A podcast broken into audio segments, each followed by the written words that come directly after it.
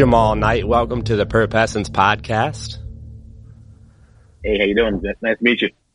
Yeah, so uh, you, you've been on here before. We were talking about PTSD was the topic, and uh, yeah. since last time, have you learned anything new? Uh, any any uh, different philosophies or point of views on that?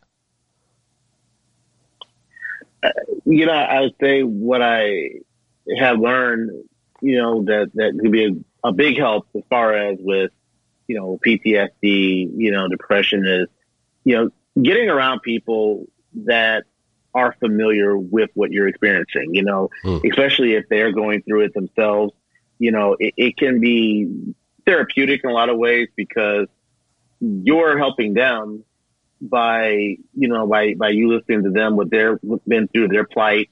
And in return, they're helping you because you're able to talk out what you're experiencing and you don't feel weird out of place, you know, in regards to that. So I would definitely say learning about meeting other people with the same common thing. No, nobody wants to be all depressed. We don't want everybody to be depressed, but meeting someone with the same kind of issue as you can be therapeutic hmm. in, in some cases. Yeah, like no one chooses to be like that. I like right. to I like to say no one chooses to be how they are. Like if you do something that you that's out of your morals or like that was just off, you like that your character's off, you're like what's come over me? That that's not how I am. Like it's not like you choose to be like that, but perhaps you haven't been doing your day to day routine to be the best version of yourself. So maybe fall out of that pattern and then that's when you're more likely to fall into patterns that you consume, you know, in social media. If you scroll anytime right now, there's a lot, like I try to stay off it, man, cause I don't like feeling depressed, you know, I need, I need to be the best version of myself so I can be the best version of myself with you or with anyone I'm in conversation with. So like, if it comes down to those habits and like you said, when you, it's therapeutic to, to open up, be vulnerable. And then that person's like, Oh, I understand because like this is how it is for me with depression. And then you feel, you both leave the conversation learning something about yourself and something about the other person. And then you can continue on that relationship. Definitely. Yeah, I, I would agree with that. And, and it also helps you that over time, it also kind of gives you a slight bit of inspiration because depending on the person you meet and how severe their depression or PTSD may be, it kind of makes you say, okay, you know what? I'm going to do what I can to not end up this way or I'm going to find ways to make myself better so I don't go back to that route again in life. Mm-hmm. So it, it, can be, it, it, can be in some cases, not all the time, in some cases, it can be also inspiring. Right. So. Definitely if you're at different levels, like if they've suffered longer and they're more mature, they can go, Hey, like, don't do what I did, basically. Right. That you helps. Know, kind of gives like a message that you can send out to the future folks out there who right. may be going through some or hasn't yet to be, go down that road. You know what to expect and how not to go down any deeper or darker than than than necessary. So, what have you been doing to improve yourself? Um, I, I hate to ask a question. Question. What do you mean improve myself as far as like not slipping into PTSD or depression? Right. right. Um, so I know everybody's different and how they have different styles and what they do to try to combat with that. Um, something that I've been wanting to do for a very long time. I never had the confidence to do it until for some reason now. But for me, it's music. Okay. Uh, music, ever since I was a teenager, has been my lifeline. It's been my lifeline, refuge to things. Um, you know, I've, I've gotten even more bolder. So now I'm actually starting to play piano. Um, don't ask me why, but I want to play drums. Okay. don't ask me why. Drums why, are fun, man. You don't have to, you don't need explanation. drums are awesome. but um, I've been been working on that more, and I just honestly been wanting to do that. And I, I, I hate to do the self promote part, but I am planning to do like a virtual concert. Okay. You know, in August because I just want to just play some music. I'm not trying to go on tour. I'm not trying to win a Grammy. um, my goal is just honestly, it's fun. It helps me. Right. Really helps keep my mind off of things. Yeah, so man. Definitely. Definitely. I feel it. I'm a musician myself and, uh, I keep it as my expression now. I see it as this is a part of me. It's an extension of me. This is what I do. I'm keeping it at that. It gives me something that I can always lock myself up and just be by myself and make music, you know? Yeah. It, yeah, it, it is awesome.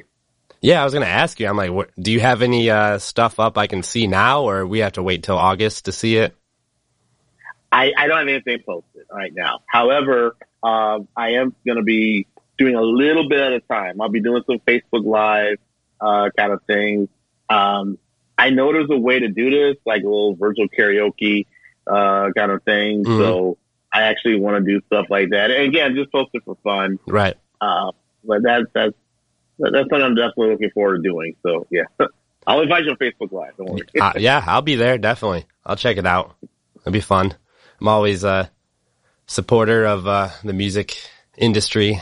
It's big enough for everybody. It's, it's there's room for every little every little niche out there, and yeah, that'd be fun. Um, how about uh, like uh, the film stuff? You still doing that? I'm trying to get back into it, mm-hmm. and you know, one of the biggest curves for us right now is is due to what's going on with COVID nineteen. How we're yeah. going to go about doing certain scenes because we want everybody to be safe. That's definitely our goal. Mm-hmm. And so, you know, a couple ideas that we've thrown around is maybe get a nurse with us there on the set, check people's temperatures, mm-hmm. we'll have hand sanitizers, still keep the social distance, you know, uh, so we've been still trying to work those ideas out. And, uh, for the time being, what I've been doing is been basically just been writing. So screenwriting is something I've been doing just to still keep my skills active, to still keep myself in the game. Um, you know, as we've been doing production, you know, we want to produce back again. People are slowly getting their confidence back. We don't want to want to push it, but I've been thinking of screenwriting, and mm-hmm. that that's what we get through for right now. Cool. Yeah, it is. I, I kind of forgot about that for a second. Yeah, that's uh, definitely an issue for the film industry. Yeah. Yeah. It, it, it's a little, a little bit of a curve. I mean, I don't think it's impossible. Maybe it's a little hard at this point right now, but you know, it's not impossible. We just got to make sure everybody is safe and, and everybody is, is all right. As much as we want to make movies, you know, it's like we want to make sure everybody is safe. Right. So that's, that's a concern. Right. Yeah. Well, that'd be that'd be exciting. Um, I'm I'm kind of out of that out of the film industry. I think I, I uh, definitely am a big supporter, but uh, I do a lot of writing, so maybe maybe in the future. But uh, I'm doing a lot of like I'm doing writing for like animation and stuff like that. So I don't know. Maybe oh, there's nice. a spot for that in Toledo. Oh, definitely. We'll definitely. See. I mean, there there's a spot for that. Detroit, I know has that as well. Yeah. Um, hey, who, who knows? Maybe you could be in a film where you're, you know, playing guitar and playing the music, having your band in there. So, you know, that, it's, right. it's possible. Right, right, right. Definitely. Yeah. So today we're talking about uh, what's going on right now with um, America and, and the racism and the police brutality and all that. And, you know, I'm seeing a lot of, uh, a lot of toxicity out there, you know, like just like, but then I'm seeing a lot of positivity and a lot of, a lot of good. So, uh, what, what are you, what are you seeing? Like just on the terms of like social media and like just our day to day life right now, like, what do you, what do you, what are you seeing on, on Facebook, I guess, you know? I'll, I'll say you know, in anything that you do, whether it's for a protest or whether it's anything, you're always going to have one side fighting against the other. You know, you're going to mm. have that one side that everybody is toxic, as you said, and then you have the other side that's fighting for what's right. Right. Um, I I would say it has been 50-50 for the most part on like social media. You know, um, you have seen a lot of people, you know, that are positive, you know, that they stand up, that standing for Black Lives Matter, standing for what the, pro- the peaceful protesters are doing. Mm-hmm. Um, uh, one thing I would say that some people on social media should be aware of is that they do have some folks that are trying to capitalize on a situation. Oh yeah. And what I mean, and what I mean by that is you, you have those that would post a person on Facebook saying, "Oh, this person is racist," and take a screenshot of what they said. You know, we know that there are those that are out there. Mm-hmm. You know, it's okay to expose them to make others aware, but we got to keep our eye on the prize. Right. Of what's more important about fighting against racial inequality, fighting against injustice. That's more important than worrying if someone posted something or, or on a tweet. Not saying it's not important, but we can't keep that as our sole focal point. Right, right. It comes down to the intention. That's, I think that's what makes you as a person is your intention behind what you're doing. You make a post online. What are you doing it for? Are you doing it to spread awareness or are you doing it for likes? You know, right. that, that's a, that's a big deal. And that's what I'm worried, worried about. It, it bothers me because a lot of people do it for likes to make themselves feel better. And I get it, but it's not going to fix how you feel. It's just going to give you a split second, a little bit of, you know, feeling good. But we right. need to focus on ourselves if you want to start feeling better about ourselves versus going out there and doing things for likes. And, right. and when we're going out for like protests and stuff like that, I feel like that's more proactive. You know, it's more like, hey, we're doing this as like a family kind of deal, not, hey, look at me, I'm trying to get on camera. Like, I don't feel like they're trying to do that. Right. So that is a good thing, right. I feel. Right. And, and, people should keep in mind, too, on social media, the folks that they are trying to expose, some, not, not all, but some of those people are not even real people. Hmm. Like, some of those could be like bots some oh, of those yeah. could be fake, you know, Facebook or fake Instagram profiles or Twitter profiles that are out there. And so I think people need to be aware of that as well. You know, it's perfectly fine if you're exposing someone because, you know, honestly, I, I will tell you, there's been some people that I have had to unfriend that yeah. I've known in person for years due to what's going on with the protest and racial injustice. And because I stood my ground and said, I supported Black Lives Matter. Mm-hmm. Um, and those are real people. But for those that are not real, um, I think people just need to like maybe take a second and be like, hey, you know, let's look at the authenticity here a second before before we jump the gun because we're, we're, we're fanning the flames of, of exactly what they want. The very thing that they always talk about that we do by you know igniting hatred or gaslighting, that's what we have to we have to worry about social media gaslighting, right? I call it. That makes sense. That is tough because everything that's big ha- has an agenda. Like our news station, CNN, Facebook, any social media, they all have agendas, and that that's that's the scary thing because it defeats the purpose of what is actually going on right now and what people are actually trying to do. It, it's like we don't even know what their agenda is. So how do we go about that? Right. Yeah, I, I, I would say for those that, uh, and, and you make a great point, you know, about with, with what you might see. Um, I would say the stuff like that we can control, like we control, what we can see in our news feed. Right. I would say if anybody sees a profile or a person that might make a racial epithet or say anything, you know, just report, you know, get them reported, you right. know, go and, and, and report them. Now, I understand some people may have a certain unfavorable opinion of Facebook. I have mine. And, mm-hmm. uh, I'm not going to go rant about it, but I'm going to say I have mine also. However, you know, do your part by reporting it, whether it's a real person or not.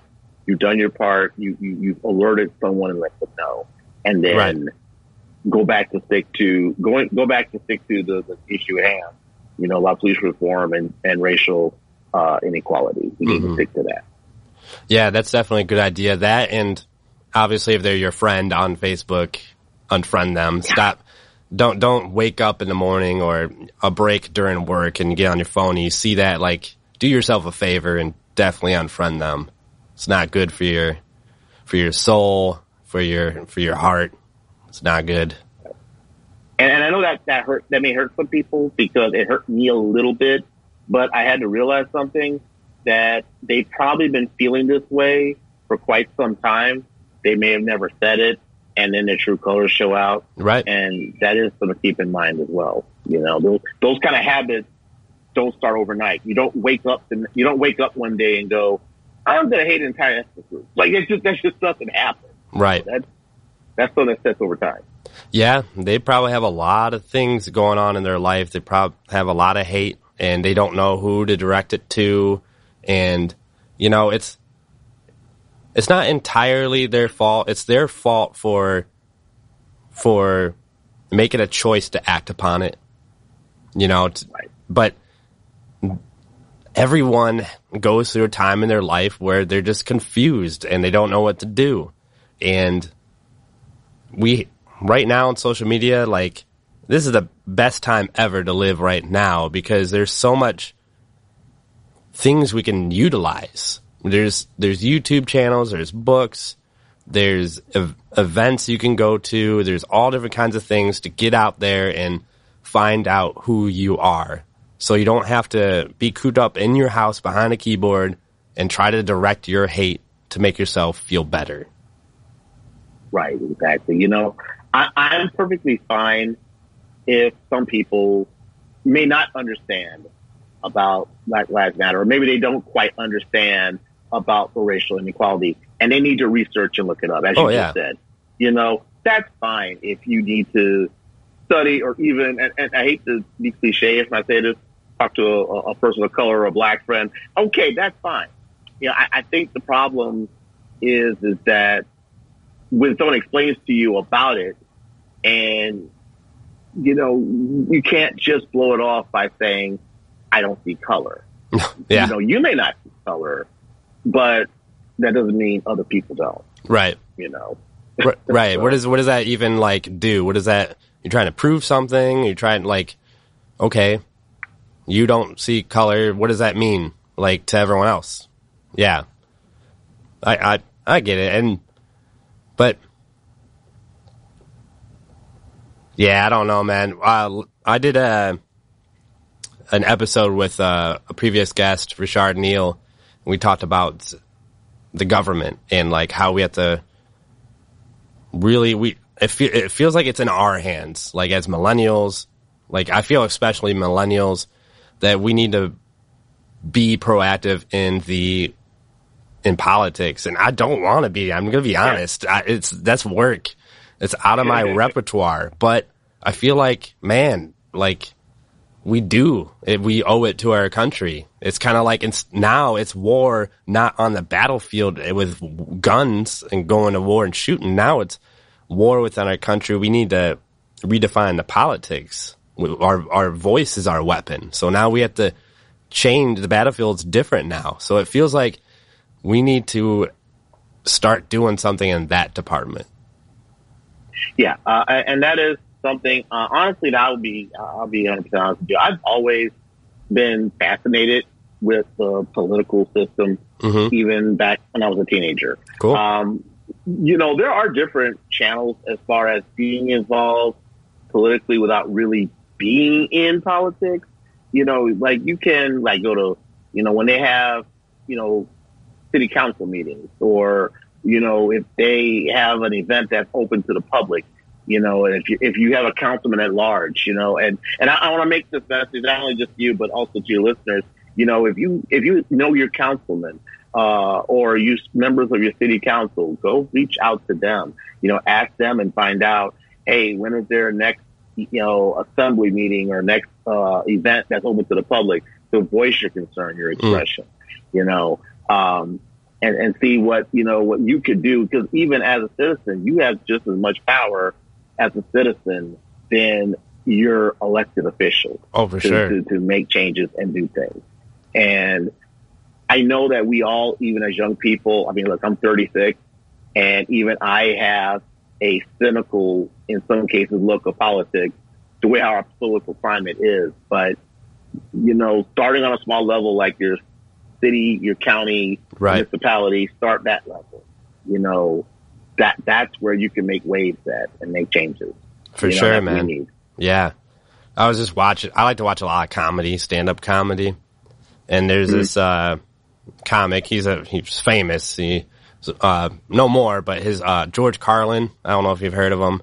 Uh, oh yeah. Yeah. Oh yeah. Oh. But he, but he was saying along the lines of, uh, you know, the reason why we have bad politicians is because we have bad people. People, like in general in America, people elected them. It's their fault. So there's the people are stupid. So no, the politicians are going to be stupid. It's very, it's common sense. So that's like, I feel millennials get a lot of, you know, they get, they get dissed a lot, you know, but I feel like the millennials are are really strong, man. We we we're very intelligent, very creative, and we want to make a change. But we need to start doing it. And I know I'm saying this from I'm just saying this for me. Like I need to start doing it, you know? I I have this podcast and I'm trying to be vocal, trying to get my mind out there to help others. And now I feel like like what you said, being involved in the local uh, government. So going to meetings and stuff like that, being proactive. So I feel like I need to start doing that. I'm not one to run for politics. Not going to do it. That's not my bag. That's too much stress. No thanks. but understandable. But I can support someone fully that I believe in in the local community. So I can do that. Well, well, I, I, I, and that's good. That's fine. You know, and I'm going to say this too. You know, one great thing about us millennials, and I'm going to say us because I was born in '84, so mm. I'm a millennial too. Yep. Um, is is that we have so many channels and so many avenues to reach out to people. Yes. I mean, like right now, as you just said, we're doing a podcast. Mm-hmm. This podcast you know, by the time you publish it, we could get over five million people just like that watching it. Yeah. You know, you know, millennials have a lot more greater access to, you know, social media and other different outlets to get things out there. You know, people are always sharing, passing things along that, you know, that could spread like a wildfire, you know, out in cyberspace. Right. Um, you know, so there are great opportunities and ways for things that can spread out and reach out to people. So even though we may not be in front of one government center right now or in front of City Hall, that there's a great chance that this message that we're doing, that this podcast or what we post could easily get to the halls of City Hall within a matter of minutes. Oh, for sure. And, Especially if we email them. Like, right hey, check this out. This is, you know, that's what we can do. Yeah. If we email, if we go live, do a live stream, if we go and, and, and do a podcast or take a selfie with someone, I mean, it, it, it spreads like that within a matter of minutes. Right. And, you know, that is a very good opportunity that we have. So I understand, look, if you do, if you don't want to run, I would vote for you personally, but that's okay if you don't want to run. but um, yeah, we definitely have other channels and other ways to get through. Right. So right. don't feel bad. I don't want to run either. I, I had it in me. I wanted to be a councilman at large many years ago, but I don't think so. so. I like to have fun, you know. I feel like right, they, are they're always in work mode. Yeah, yeah, and and it it takes a special skill, I think, to be a politician. Yeah, it does. You know, it's not for it's not for everybody. I'll admit it's not, but you know, uh, it, it, it's for the right people. But yeah, but us getting the right people there that is in tune to our issues mm-hmm. that can see that can they'll fight for what's right, right? Because they were told it's right. Yes, I think that's what we need. Yes, definitely, and I think I don't know, man. I feel like we have a good circle. I feel like we have some strong people on our team in Toledo, like with our little group, with uh, the people that you and I are mutual friends with, and I feel like if we get together and like like a think tank group kind of deal, and like yeah, kind of have someone that is our spokesperson that can like maybe run, you know, for our local government. Yeah. So I think I think we we can definitely make a dent, at least in our local community. And hopefully people listening can do that within their community and hopefully we just see things like a domino effect like hey like the millennials are out here doing something about about this issue. Right.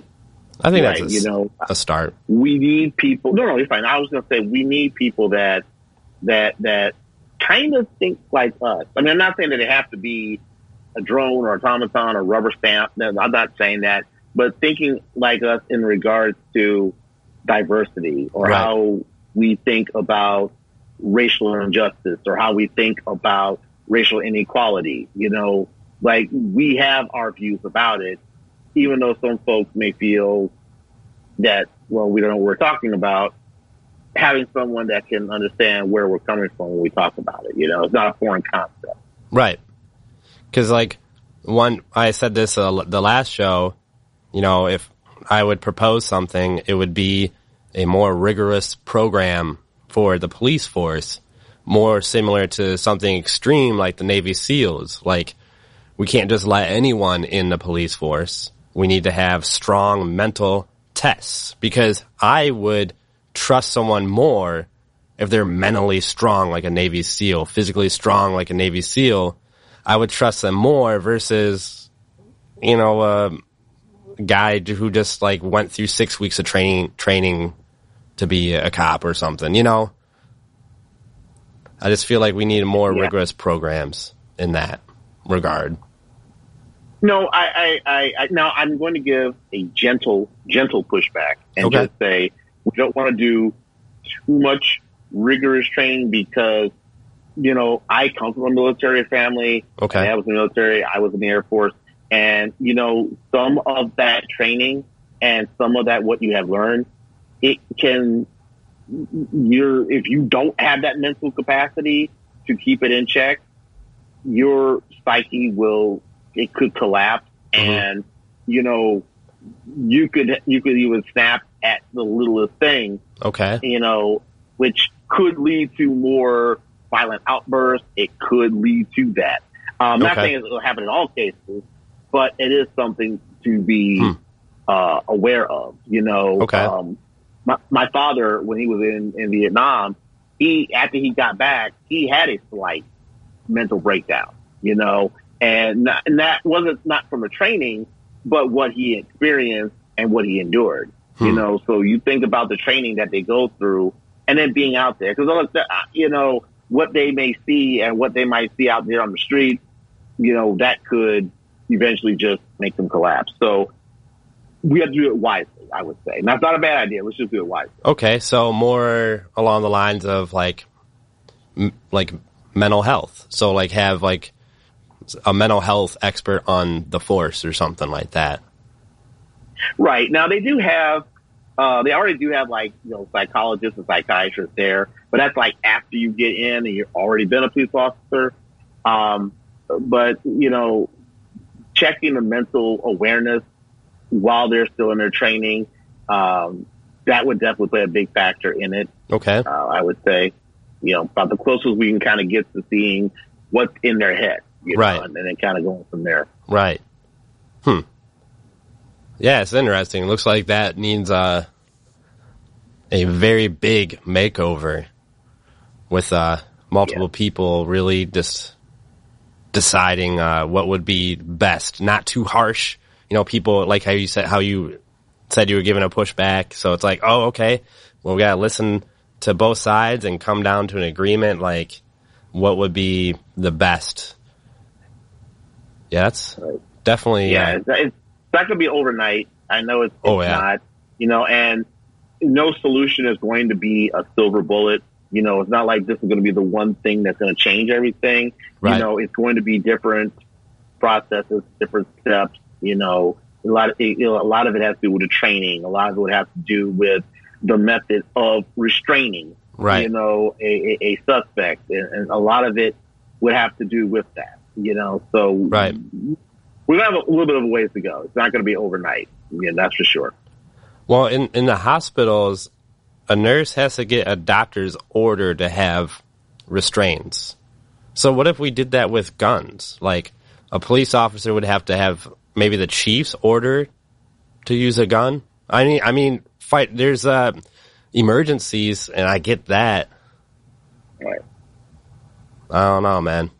Well, eh, you know, I, I, I would say in that case, there, you know, if if they're in a if the police are in a situation where, and I would say only in this situation, I want to say it very carefully, if they are in a situation where the, the, the, suspect or the person that they're pursuing has a weapon mm-hmm. and they have the intention of doing harm towards police, yes, they the, the, the police have to defend themselves. However, you know, we're having situations where police are using brutality and using lethal force on unarmed people. Yeah. People that are like, literally in their house sleeping.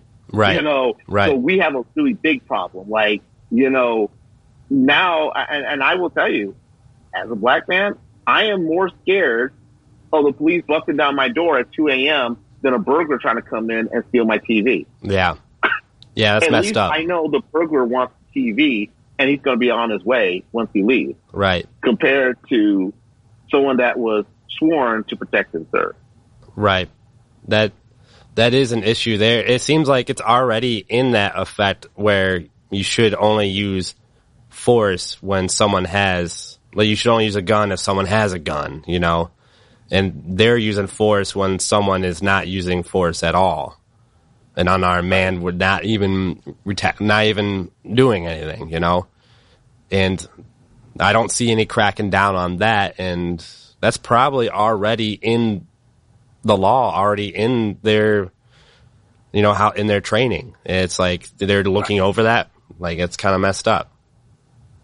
Right, and, and, and I, I I don't know what's going through these police officers' head when they do this. All I can say is that for sure, without a doubt, it's wrong, mm. especially mm. when they're running away from the police. There's been instances where people have walked away from the police and were still killed. Right. You know, so, you know, we have a very big problem on our hands with that. Yes. You know, it, it, it, it, it, it, it, it, it I, I just wanted to say this one little part. It's like several years ago, you had a guy that killed nine people at a church in South Carolina that were at Bible study. He was at home with all of his weapons in hand. And, you know, they took him to even Burger King before they turned him in. Yeah. And then, you know, but then on the other hand, you have, you have people that with nothing in their hand, no weapon, not even a, a fork, a plastic fork, and they're trampled down on the ground they're shot five or six times. You know, it, it's, it's, it's, it's horrible, you right. know, and it's like, that's the part we need to correct. We need to correct that brutality. We need right. to correct that injustice. This is something that not just started overnight. Right. You know, um, this is something that's been going on since Reconstruction. You know, when they had members of the Ku Klux Klan that joined the police force and that were involved in, in, in the police force throughout the country. This kind of behavior and in, injustice has been going on for for a minute, and this is something that we have to we can't be silent about anymore. Yeah, I, I believe it comes with the. I think we need to start with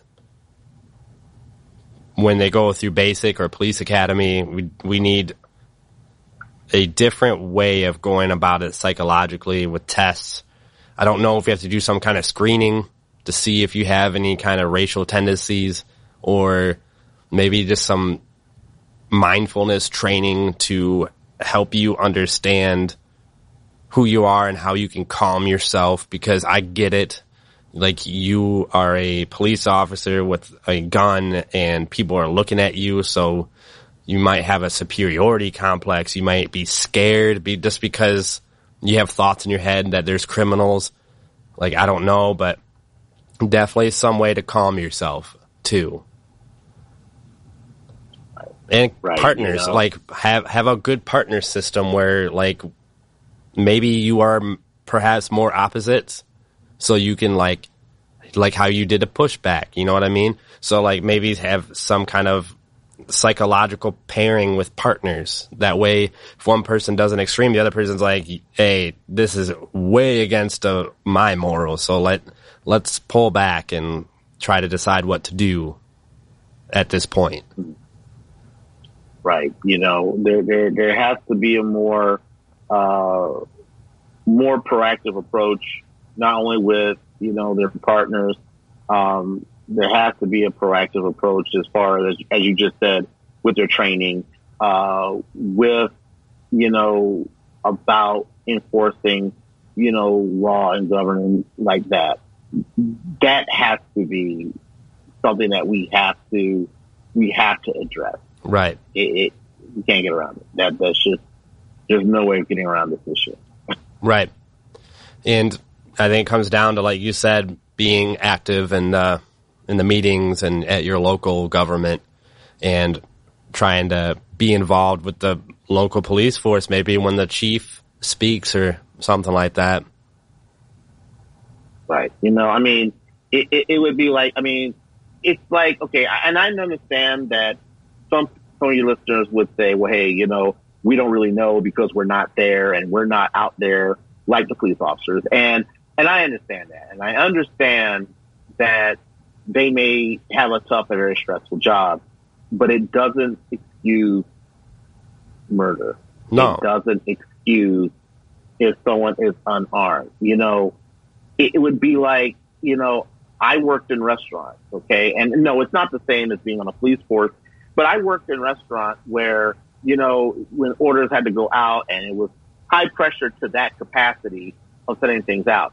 I could not be careless and do something that could possibly make the customer sick if the food wasn't cooked. And again, I know it may not be the same comparison, but the level of, you know, I had to still maintain is what I'm get is what I'm getting at. I right. still had to maintain a certain level and decree to be at because if I was to slip, that person could get sick because of my recklessness. So that person could get hurt because of my recklessness. And that's the part that they have to understand. You know, their recklessness is going to hurt someone. It's going to destroy families. You know, take away people's lives. I mean, there's not a moment that goes by that I will say that, that every time I hear about some uh, some man of color, some African American that was killed, man or woman that was killed by police. I mean, I say to myself, God forbid, what if that's me or what if that's my brother? you know? Right. And all I did was just go outside and I went to the store or I would just went to go and catch with a friend of mine and thinking nothing of it. And that's the last time I ever walked out that door. Right. And that's the part that the police have to also address too. They have put a lot of fear in people. Yes. Yes. Yes. We, we tend to even even just me and I'm white. if I see a police officer turn on his sirens, I'm like, oh shit, I hope I don't get pulled over. It's like if I feel like that, then a person of color has got to feel like a million, you know, their heart racing a million times more, and that's that's not right. We need to respect the police officers, not fear them. But how can we do that when they're spreading fear? Right. You know, you know, I know at the beginning of our of your podcast, we were talking about PTSD and about depression. You know, this kind of behavior and this kind of treatment that we're getting now, this is more than enough to trigger and cause some kind of PTSD and some kind of form of, of level of unnecessary stress. Yes. You know, um, I'm not trying to be funny when I say this, but black people are known genetically to have are more prone to high blood pressure and, you know, heart related issues. And hearing things like this, it just increases it by a million. Right. Just hearing this and seeing this, you know? Right. Right. Yeah, man. That is the thing. And then the um, social media and like CNN and any news station, they don't help either with spreading the fear like that. Like it is out there, they're reporting, I get it, but they're doing it for ratings. They're doing it to make the public just all jumbled up and be against each other and divided. Well, my view is a little different. I mean, I, I, I, I think the, the, the media gives a voice to the voiceless in a lot of ways. And I think, you know, they have to bring a certain level of awareness mm-hmm. to those out there. You know, it's kind of like what we were talking about, like on social media, you know, by seeing these people with these, some of these fake profiles saying racial slurs. Yeah. You know, we need to have this in some cases televised for the fact being that people need to see. Yes. You know, they have been showing, they showed a whole eight minutes and 53 and 46 seconds the length of time. They showed it in its entirety mm-hmm. of uh, of that amount of time, and that's how long George Floyd went was suffocating. Right. I mean, you have four minutes before you lose oxygen to the brain, but they went even past that point. So imagine, you know, seeing that. Like, you know, they have. I, I believe in some cases they have to make that point across to bring the message home to show people this is serious. Right. That you know eight minutes.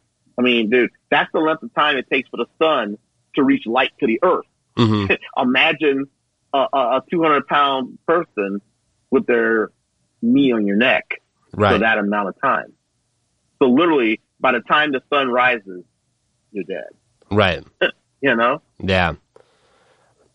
And I mean, if it wasn't for someone recording that, that could have been, you know, wiped right under the rug and no one could have known about it how on this level. So it is it is good that the media is doing this as well. That spreading it and you know it's getting so big that look like you're gonna be on camera. Like you're now people have their phones, they're gonna record it, they're gonna call you out for what you're doing. And it will be out there, will be on the news. Yeah. And like you just said also, there's a millennial right there that you know, recorded with her camera and got it on social media and look at the result that it made. You know, that, right. that one video, you know, was so powerful. It, it, it's been causing, you know, it, it, it really gripped the world just it what did. that, just what that one millennial did. So yeah, it did. And I mean, it's getting us talking now. So if it wasn't for that, we wouldn't have this. And it's a chain reaction. Everything that you do in your life, it's like a pebble in a, in a pond. It's gonna, it's a ripple effect. So if we continue the momentum with the ripples, that only means behind your intentions, what they are, it's going to extend to other people. So this could potentially go to the local government, like because maybe we start attending that. It's a ripple effect, all because of one thing. Right. Right. And, and I, I'm, I will say I'm glad that person was there. I'm not glad of the event what had happened, but right. I am glad that someone was there to record this to get that word out. You right. know, I, I, I am a, a very appreciative of that young lady that did that. Right.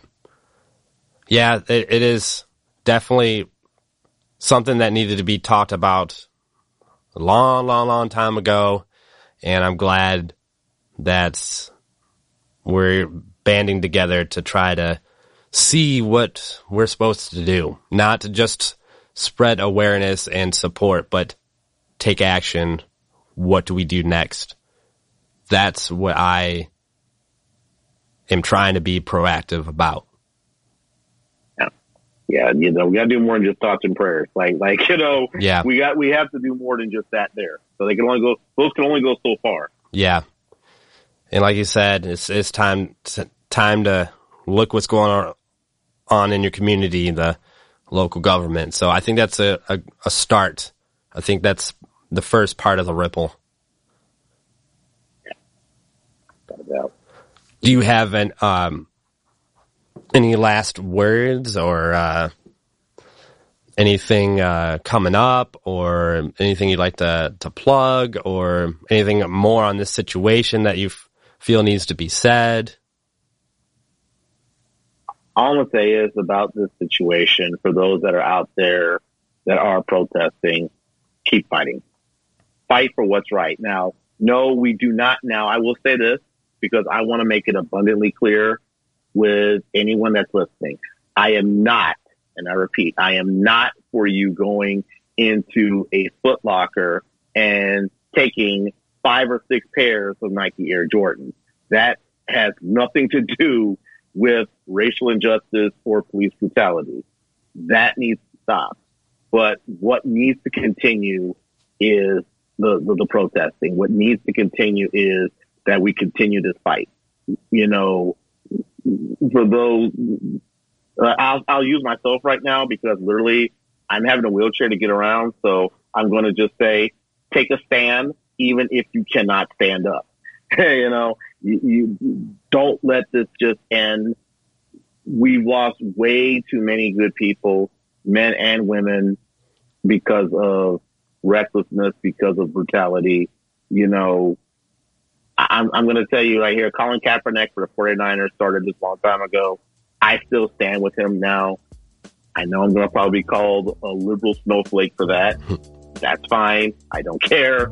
Um, but you know what? We need to take that stance like Colin Kaepernick and, and stand our ground and not back down for this. So let's just keep on fighting for what's right.